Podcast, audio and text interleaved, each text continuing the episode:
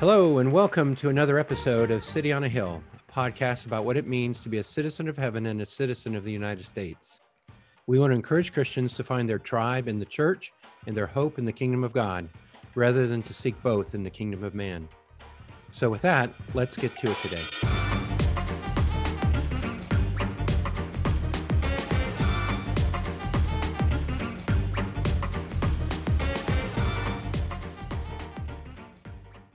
Well, hello, my name is Eric Eastep. And I'm Scott Reevely. And this is the City on a Hill podcast. Welcome back, listeners. Uh, Scott, we have something special today, I understand. So if you could uh, introduce and help us out with that, that'd be fantastic. Oh, yeah. I'm uh, really excited to have Dr. Scot McKnight on here with us. He uh, has authored the book Revelation for the Rest of Us. And um, uh, who are the rest of us, by the way? Well, You've heard of Festivus for the rest of us? yes.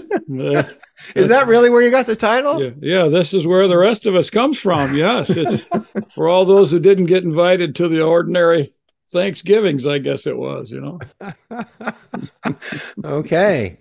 Oh, well, no, I, I, um, yeah, I loved, I have to say, loved that you started with 1972. Hmm. I, I was around, Eric was not. I was around in 1972. I saw um, A Thief in the Night. In fact, mm-hmm. I probably didn't see it though till 1974. Uh, my parents took a youth group there and scared uh, literally the hell out of me. And it was as a result of that movie that I just said, "Oh Lord, I just really need this to be true," and place my faith in Christ. So mm. I love that you started there. what was um, uh, what was 1972 all about for you then? okay, I was my senior year in high school. Mm-hmm. Uh, I was dating my now wife. Mm-hmm. We had been to a summer camp that summer, uh, previous summer, 71, and both had given our lives to Christ. Uh, in the fall, I began to entertain stuff on eschatology, but by the winter and spring, I was reading Salem Kirban, mm-hmm. his famous book Guide to Survival, which is a more popularized version of what Hal Lindsey wrote with the late great Planet Earth. I've heard these books are actually related in reverse order. I think Kirban was doing all this stuff before Hal really? Lindsey, but but I'm not hmm. I'm not certain of that. I haven't chased it down. But um, um, we were we were in a dispense I was in. Chris grew up Presbyterian and it was mainline. And I grew up Baptist and it was fundamentalist and we were dispensationalists. My father had a Scofield Bible and a New Scofield Bible. And when I was 10 years old or so, I had a paper route. And the first thing I bought was a Morocco bound Scofield Bible. I still have it. At a boy.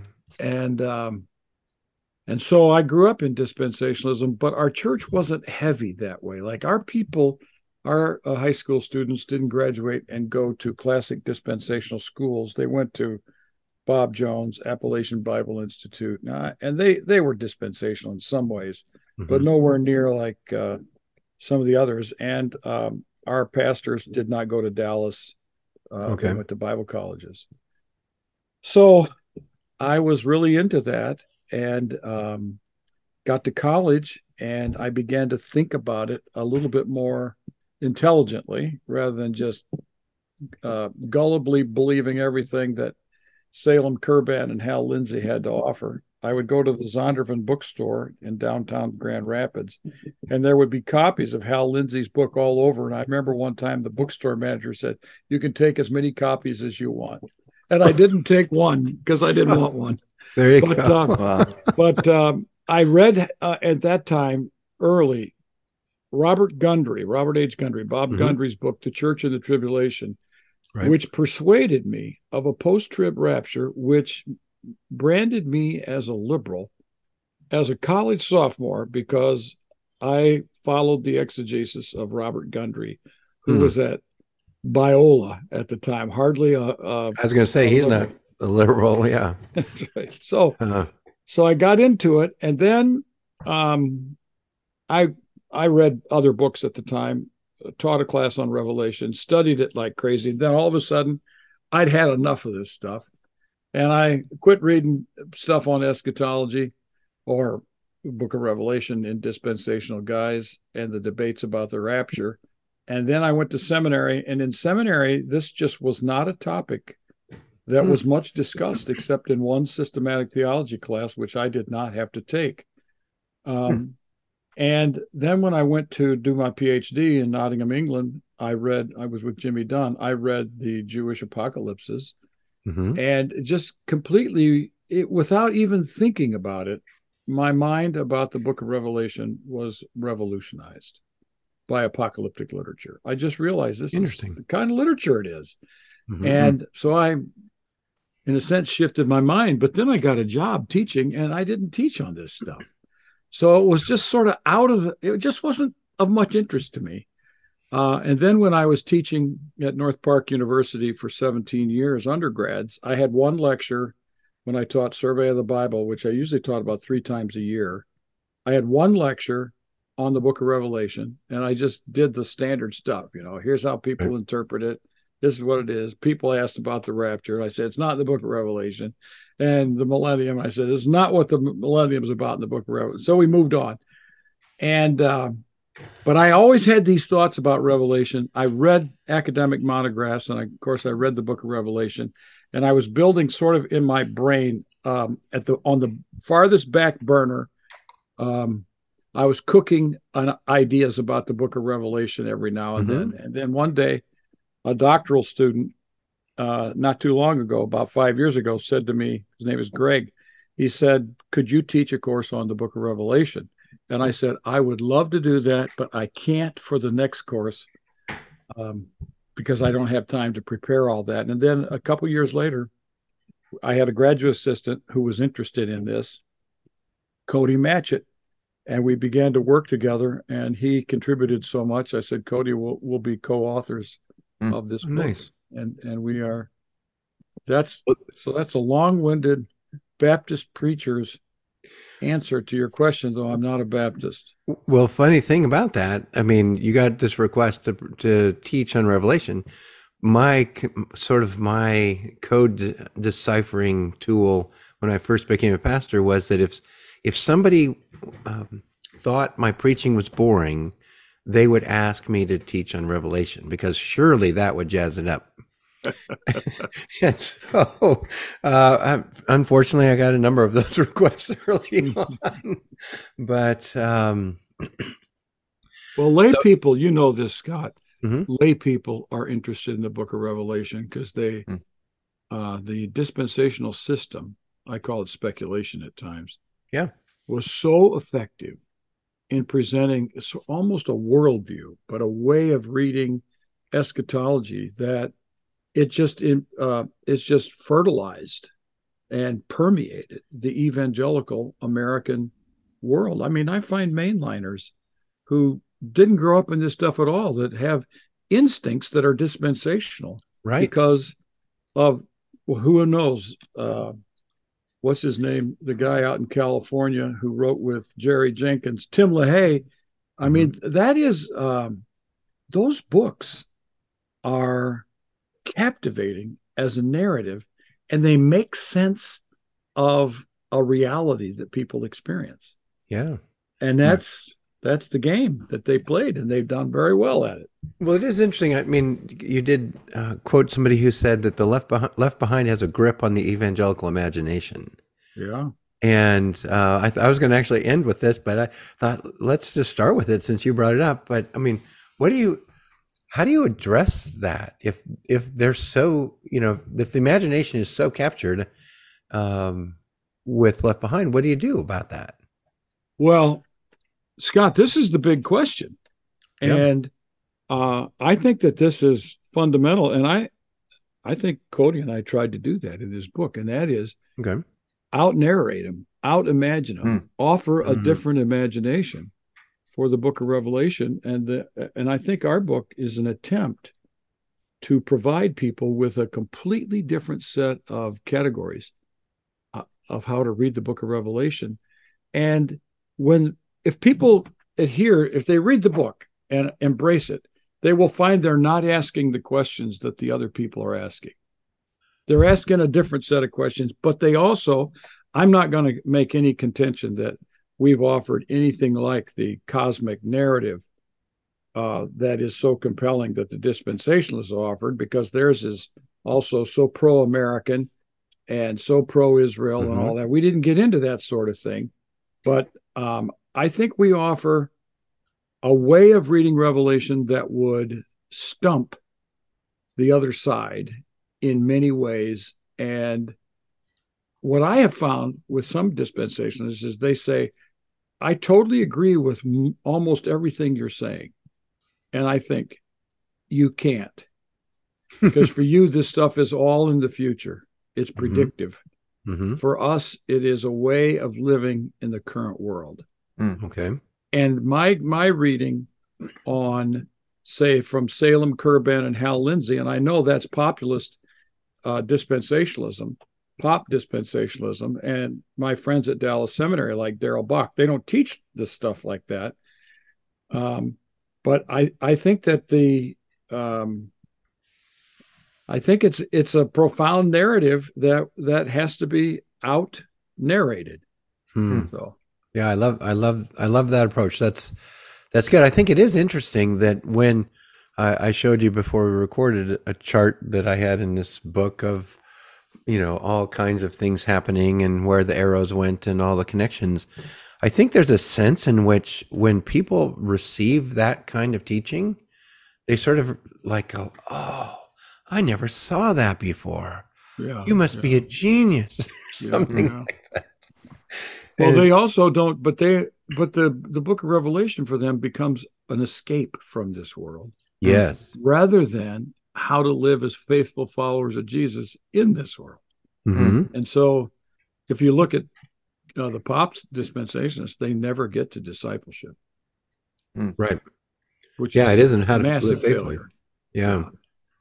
Um, well, there, and there's a sentence I, I really liked. You said escapism is as far from Revelation as Babylon is from Jerusalem, and that's just in the in the beginning there. Um, and I think there is a, a, a seduction to reading Revelation in an escapist way because then I get a feeling out of it. Right? There's there's the feeling that I'm going to escape some future disastrous yeah. circumstance. But what would you say the emotion should be if I read Revelation correctly and then I leave? I, have I've read it, I, I interpret it well, I I steeped in it well. What emotion should we leave Revelation with? Emotion. Um, Eric, that's a good question, and it's it's an important one. I I would say that the common experience of the speculative or dispensational pop dispensational reading is one of sort of relief and elitism, mm-hmm. a sense of privilege that we know what's going on. It's almost Gnostic, but I don't like that. That's not what Gnosticism secret means. knowledge. Yeah. yeah. I, I, I know what Gnosticism means because I've read the text and I think that that's not Gnosticism at all. Right. But still, it has a sort of Gnostic elitist knowledge thing. I think that um, that the emotion of the book of Revelation. It leads us to be cautious, to be discerning, to be a bit suspicious, to hmm. be dis- uh, discerning in the sense that we look at the newspaper and we, or the news, however we read the news today, which is really an interesting phenomenon. And that is we we now look and say, I don't think that's the way of the lamb I think that's the way of the lamb. So there's it becomes um, a capacity to discern, and that gives people a guardedness, the the emotion of I need to be careful, I need to be alert and aware of what's actually going on in this world, and the political parties are all playing on a dance floor that can easily lead to idolatries. Mm. I don't want to play that game. I, I think the book of Revelation teaches us to be suspicious. Hmm. I don't think the book of Revelation is a full sketch of how to be a Christian in a political world. Romans 13 is different. First Peter chapter 2 and 3 is different. Mm-hmm. Um, even the pastoral epistles are different.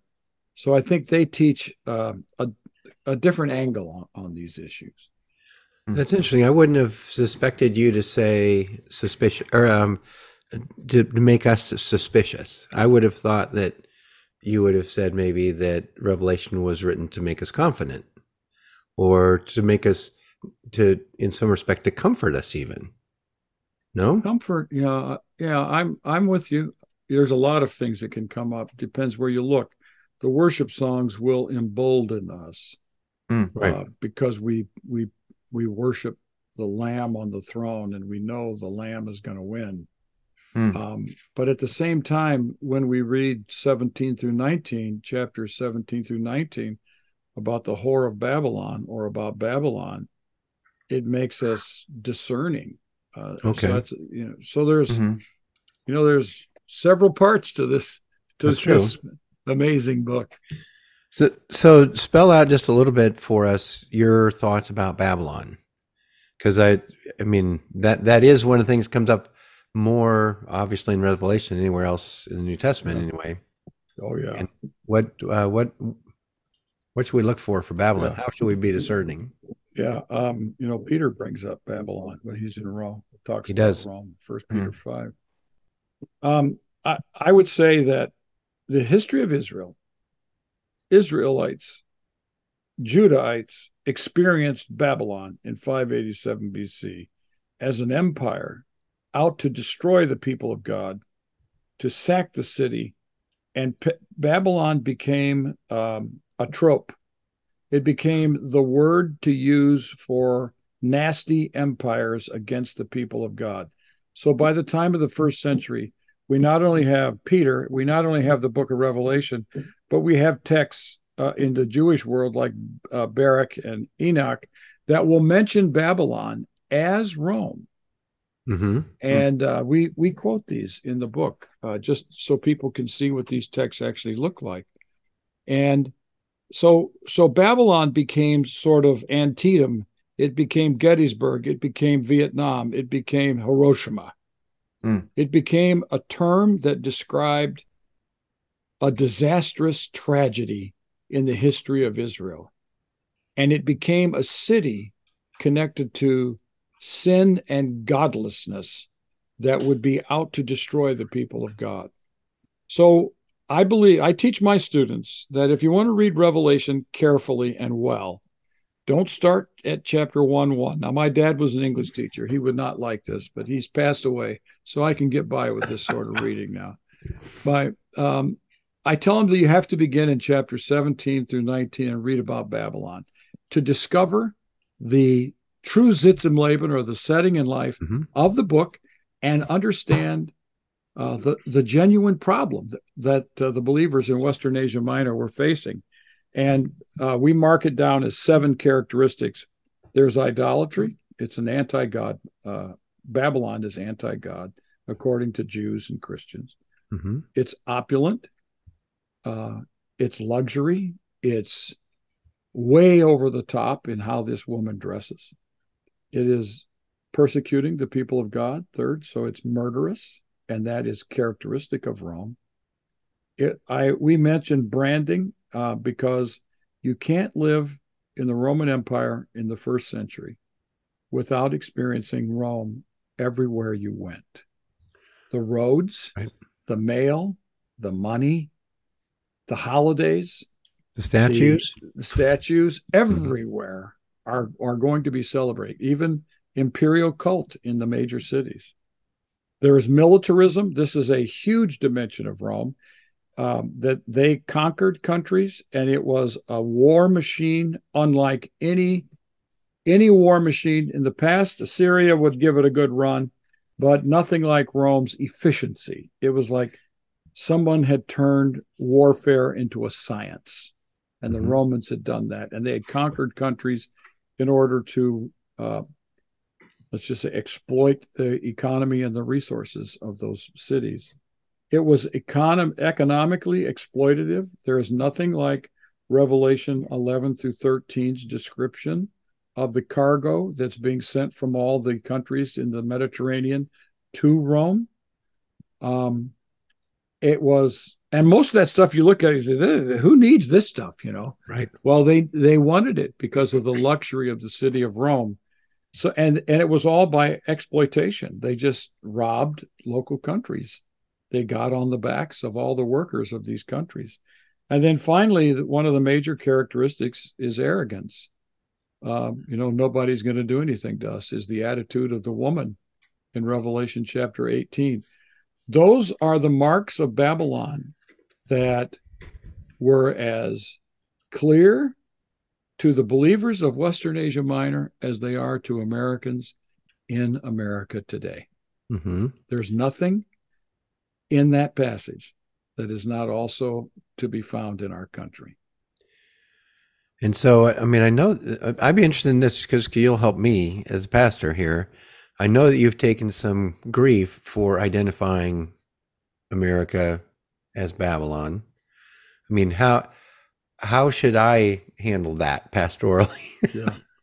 Well, I haven't really taken any grief. There okay. could be criticisms out there, but I, okay. I'm not reading them and, and too worried about. But I would I wouldn't identify America with Babylon. Okay. I would say America has Babylonian characteristics, hmm. and uh, all these things can fit our country. Our responsibility is to live faithfully as Christians in America, mm-hmm.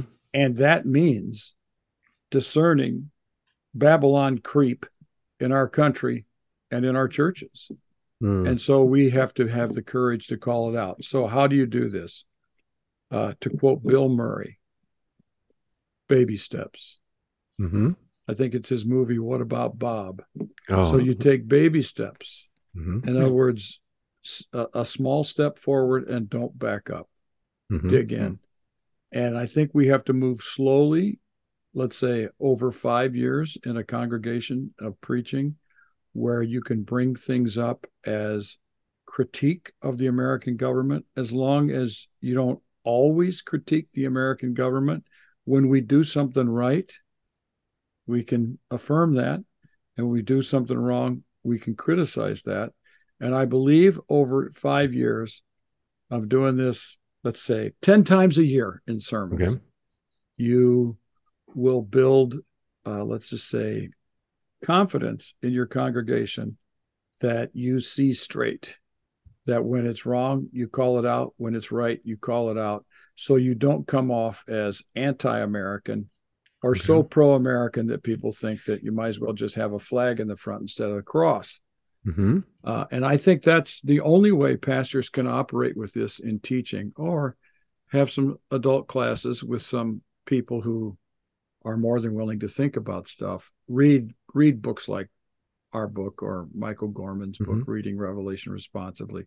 There are our view is hardly unique.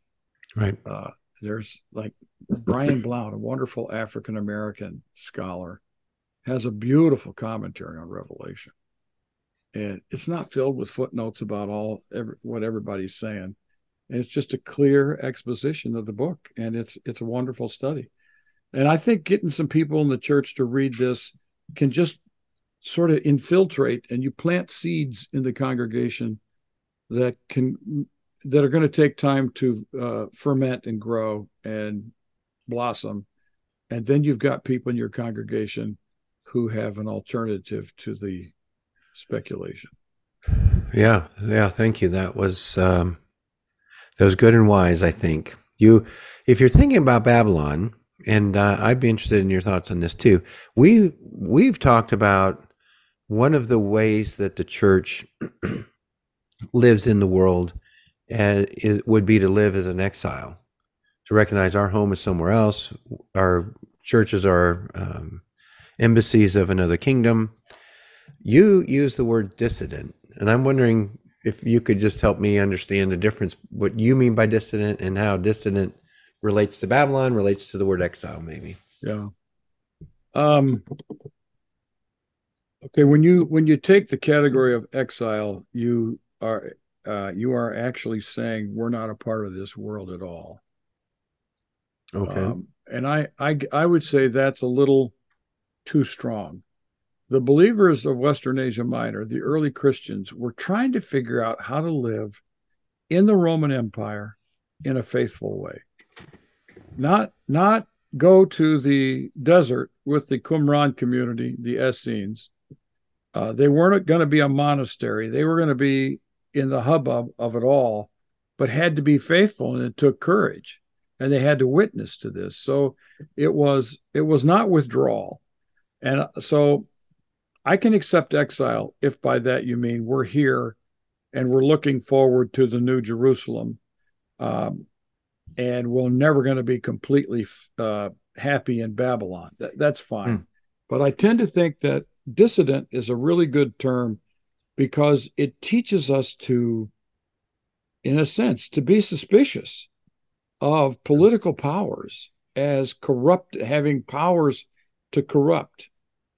Um, look what's going on right now in Jeru- in Israel.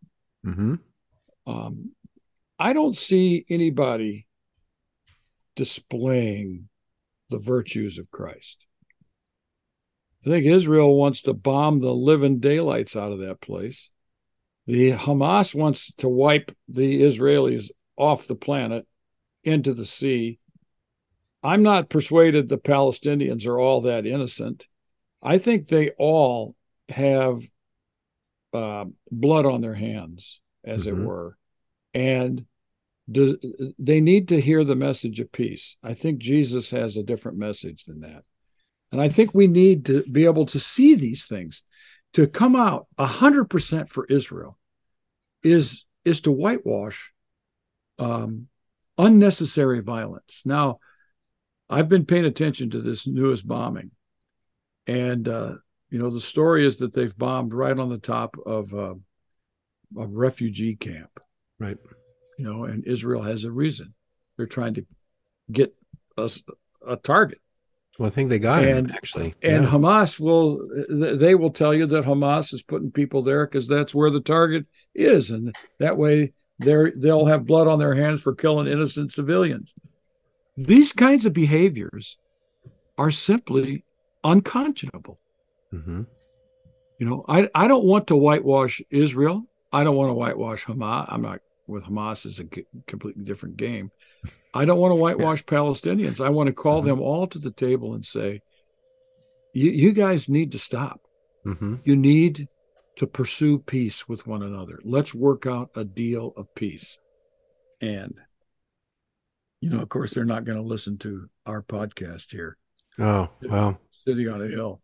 But uh, I, you know, I would love to see a two state solution, but Israel doesn't want a two state solution. They don't want Palestinians to have an army next to them. Mm-hmm. And, you know, the people in that area don't want Israel to be a state. So right. it's pretty hard to work out a deal.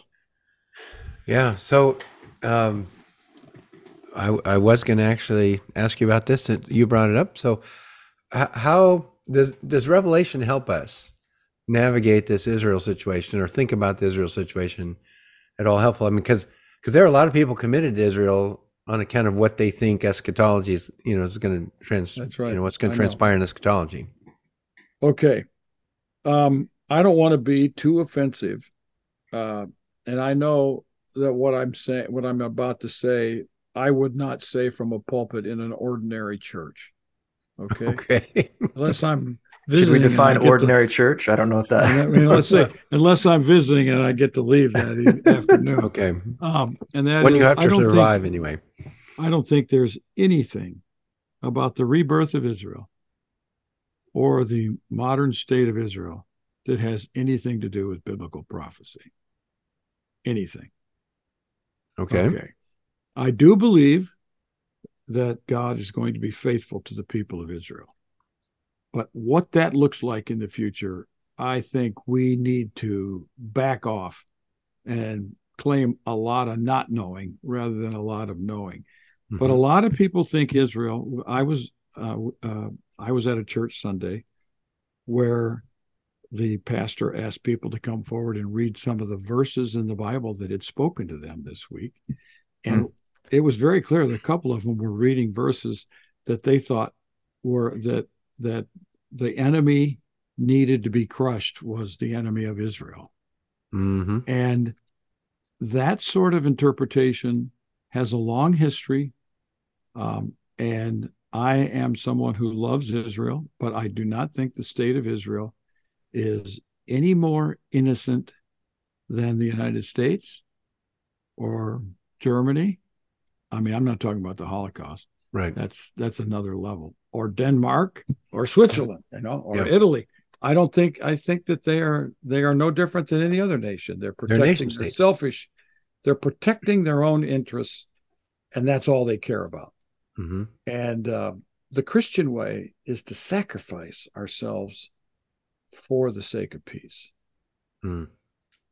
So I think I've answered your question, but I don't think there's anything in the book of Revelation that is predicting anything that has to do with what's going on right now. Okay. This is not the makings of Armageddon. Well, and to use your framework, uh, your Thank you. to to use your suspicion, um, even the way you describe different nation state actors, uh, would would would it be fair to say I need to I need to look for um, what Babylonian proclivities may be may be apparent in whatever nation state, because that that may be what's going on in some some regard, people attacking people or um, you can almost point and say, ah, Revelation is helpful in that I can see Babylon present over there uh, in in a particular way. So now I need to be cautious about how I engage it or not engage it or support it or not support it. Would that be a fair? Yeah, Eric, Use? that's right. Yes, and I would also say I want to look at the overall picture. What what are they doing? And what about what they're doing is good, and what about what they're doing is is corrupted and selfish. And that way I think I would develop a biblical hermeneutic of understanding a nation state and its behavior. The book of Revelation gives us in chapter 17 through 19 a powerful vision of political corruption and idolatry. And we can see some of that in what's going on. Revelation 20 through 22 gives us a new Jerusalem. And it can help us, but it's it's profoundly Christian. hmm And it's more it's more like uh, Constantine saved, you know. Uh, it's more like a, a Christian empire where God is in total control of everything and it's all justice and peace and goodness. Um, so I would say that will give us some positive virtues.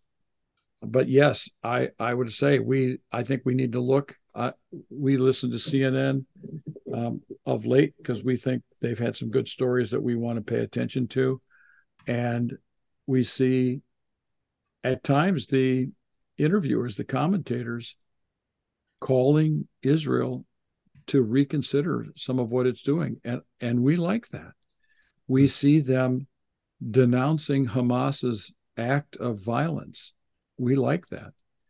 We we see them calling out the suffering of innocents. We like that. So I think that's what the kind of thing that we can do and see what's good and what's not so good. Hmm. And in war, the not so good gets really bad. Right. It's evil. You mentioned, um, you know, that you didn't see anything um, about the the future of Israel or the apocalypse there in Rev, uh, or not the apocalypse, but the future of Israel in Revelation. What about the future? What about America, Scot? This is your big chance to tell us right now, like, what do you see about America here in Revelation? Well, there's nothing about America in the book of Revelation, except Okay. for this is that Babylon is a template. The description of Babylon is a template for political corruption. And Mhm. because America is a superpower in the world, it is no different than Israel, and it is no different than Russia, and no different than Ukraine, in that these words describe uh, the sinfulness of Babylon when it turns to idolatry, when it turns to economic exploitation, when it turns to militarism, when it turns to opulence.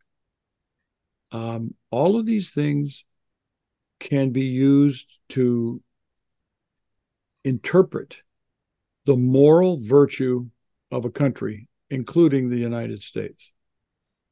So to me, when President Biden immediately announced almost an unequivocal, unequivocal endorsement of Israel, I thought, okay, I know we're in allegiance, we're in alliance with them. We're a democracy like they are. Mm-hmm. Uh, that, that's a that's a political term that needs definition, and it's not. Mm-hmm. So we, have done that before. yeah, yeah. But um, the um, and and I would say that um, that kind of unequivocal um, defense and alliance that does not also talk about peace, that does not talk about the Palestinian people, that does not talk about, let's say, I mean, Biden was very strong in his critique of Hamas. I thought that was appropriate. But I, I think an unequivocal endorsement of Israel leads to um, moral compromise. Mm-hmm. And how much? I'm, I'm just wondering. I mean, I don't, I can't get in the mind of President Biden, but I wonder how much of that is informed by this sort of latent um, pro-Israel dispensational oh, fog in the world. No, there's no doubt about it. A, a book by a guy named Paul Boyer mm-hmm. called "When Time," I think it's called "When Time Shall Be No More." Um, I thought I had it right here on the shelf, but I, I don't see it. I see a lot of other books.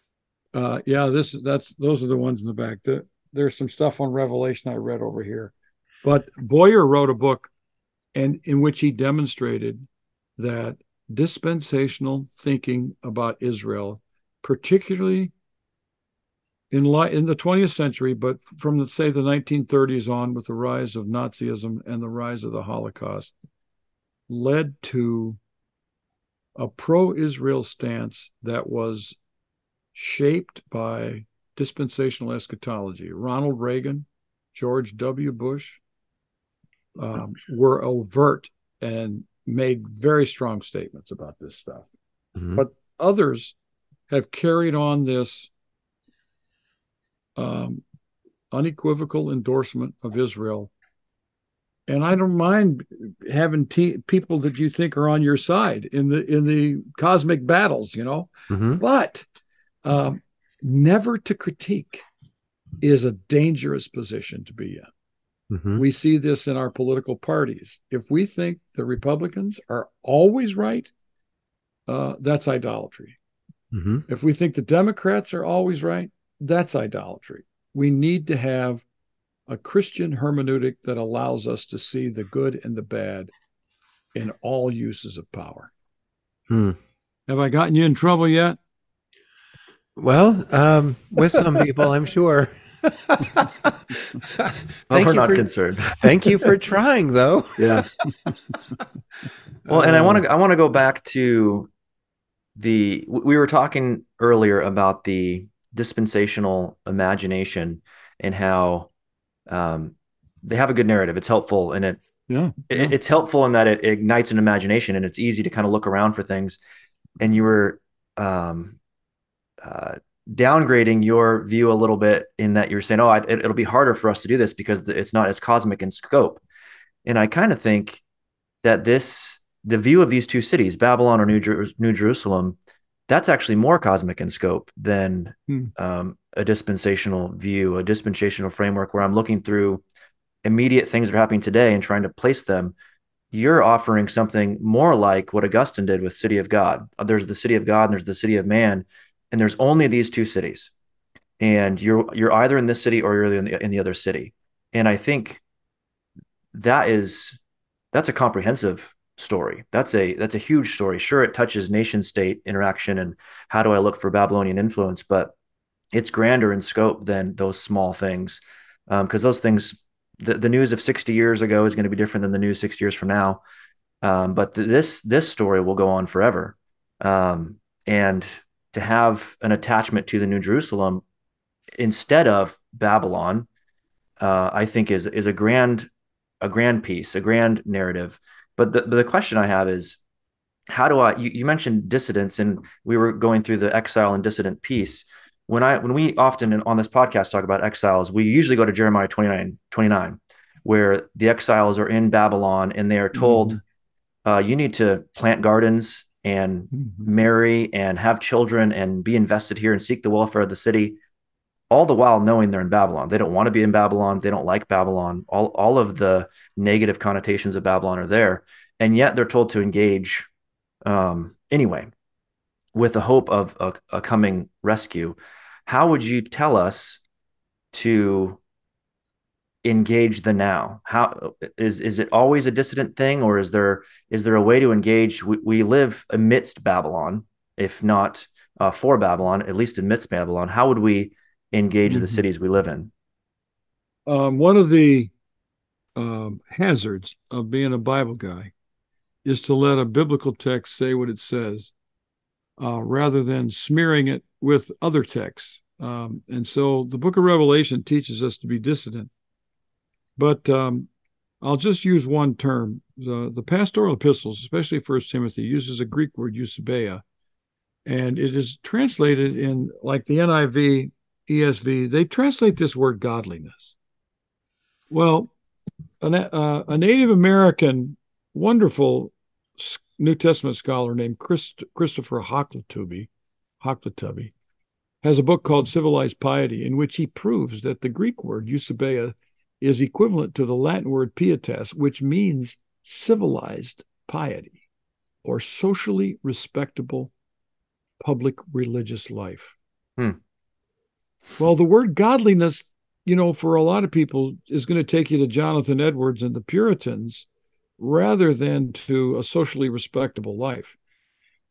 Uh, clearly, what Paul is doing in the pastoral epistles is asking the believers, he's telling Timothy and Titus, this is how I want you to get people to live in the Roman Empire is I want them to conduct themselves in the public way that will be socially respectable, and yet there will be a sly civility about it. Mm-hmm. Is that there's mm-hmm. a subversive element to what we're doing. So that's one. And First Peter is pretty much the same way. First Peter teaches people to respect the emperor now that was mm-hmm. Nero, if that's the right date for the for, mm-hmm. and that's a he's a first class jerk. Uh, by the end of his career, he was just a, a megalo. I mean, it was just he was disgusting as, as a person. And he calls them to live with good deeds. Agathos is the Greek verb that would mean doing public acts of benevolence that would include things like building bridges and buildings and funding people if you have the kind of money when there's a famine. So there is, um, I believe that we can discern in context the good that we can do that will give us the capacity to speak prophetic words of critique when critique needs to be offered. Hmm. So, how, well, great. Let's let that be. Yeah, let's let that be the last word. That was uh, that, that was helpful to have you um, put a point on it like that. So, anyway, I want to encourage you listeners to get revelation for the rest of us. And I want to say thank you to you, Dr. McKnight, for spending some time with us. I would uh, could have talked to you much longer about this. So, appreciate yeah. it. Yes. Thank you very much. Good to be with you. Well, good to be with you, and Lord bless you, and have a yeah, have a good rest of the day. Thank you. Thanks. And listeners, don't forget to subscribe on Apple Podcasts or wherever you get your podcasts and rate us. If you find what we're doing helpful, a review goes a long way to getting this to other people. Share it with a friend. And if you have questions, send them to comment at cityonahillpodcast.com. And we look forward to the next conversation.